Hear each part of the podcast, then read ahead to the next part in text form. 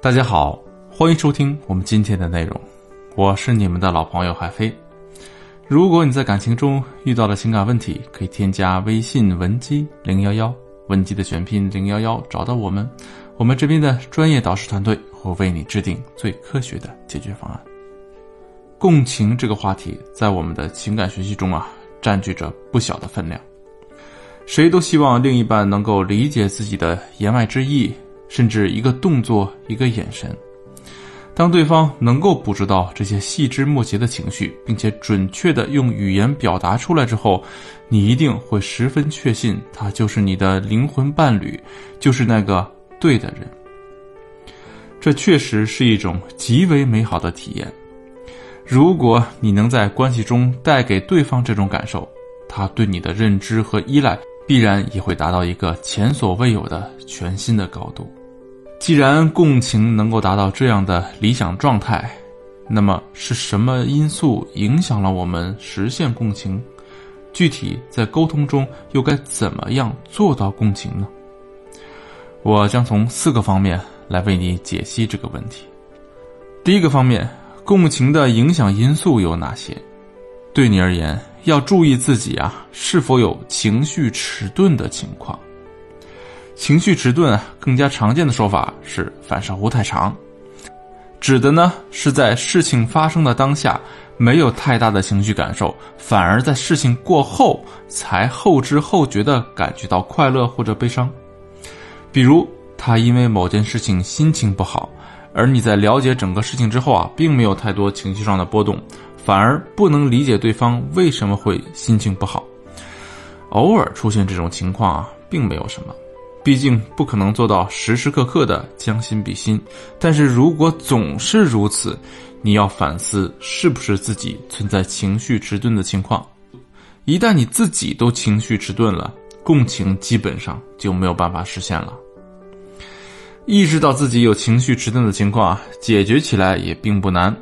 情绪迟钝啊，从本质上来说是一种防御机制，形成原因啊，很可能是你有过创伤的体验。你需要留意自己在哪些事情上有迟钝的表现，然后回溯你的过去，去找到那些被你压抑、忽视的创伤，并且为他哀伤。最好能够找个安全的环境，好好哭一场，以此来突破你的防御。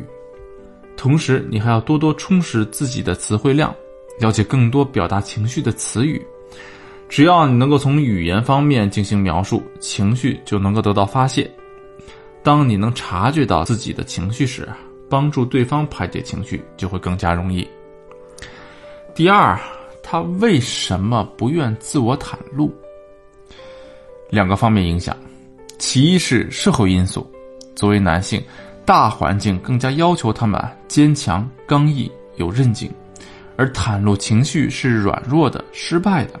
比如我们常说的“男人有泪不轻弹”，因此啊。他们不愿意表达，不是不爱你，而是不知道表达是被允许的。其二是暴露情绪啊，让我们感觉到自己非常脆弱，这会引起羞耻感。很多时候，我们逃避的并不是关系中的对方，而是难以面对自己。面对这种情况，你可以做的努力是先袒露自己，并且对自己的情绪不要表现出攻击和回避。尽可能用具体的话语来描述你的感受，这样身体力行的教会对方如何进行表达。不论是正面情绪还是负面情绪，存在即合理。情绪啊，只是情绪本身，并没有好坏对错之分。第三，我懂你究竟意味着什么？懂得指的不仅仅是在事实层面了解一个人。更重要的是了解一个人眼中的自己，比如你认为自己是个独立的人，对方却认为你比较依赖他。即便你在客观上真的很依赖对方，你也不会认同对方的观点，也就是你会觉得他不懂你。换句话说，不是一个人了解你就能够感受到被懂得。同样的道理，不是你和他相处足够久就能够言之凿凿的说你明白他。要让他确信你懂他，你需要了解他对自己的评价和感受，不要被偏见和其他事情干扰到你，控制好你想要反驳的冲动。在他说话的时候啊，你可以给他这样的回应，比如：“你刚才说的这个是不是那个意思啊？”或者认真的看着他的眼睛，等对方说出自己的感受之后啊，你可以这样回应他：“刚才你说的这件事儿，听上去你既难过又愤怒，对不对？”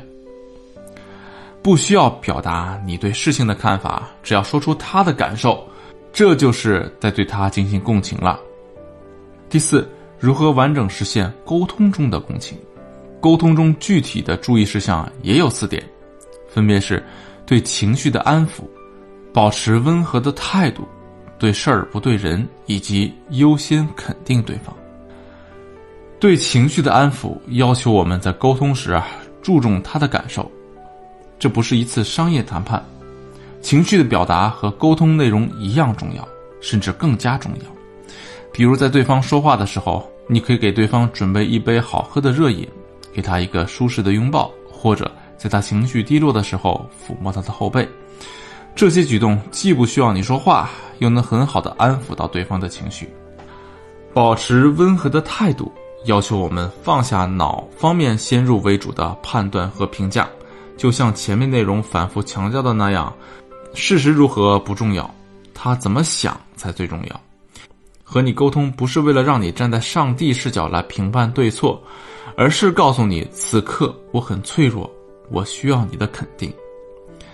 对事不对人，情绪上来的时候啊，我们很容易忽略最基本的道理，常常不由自主的就开始给对方做评价和下结论。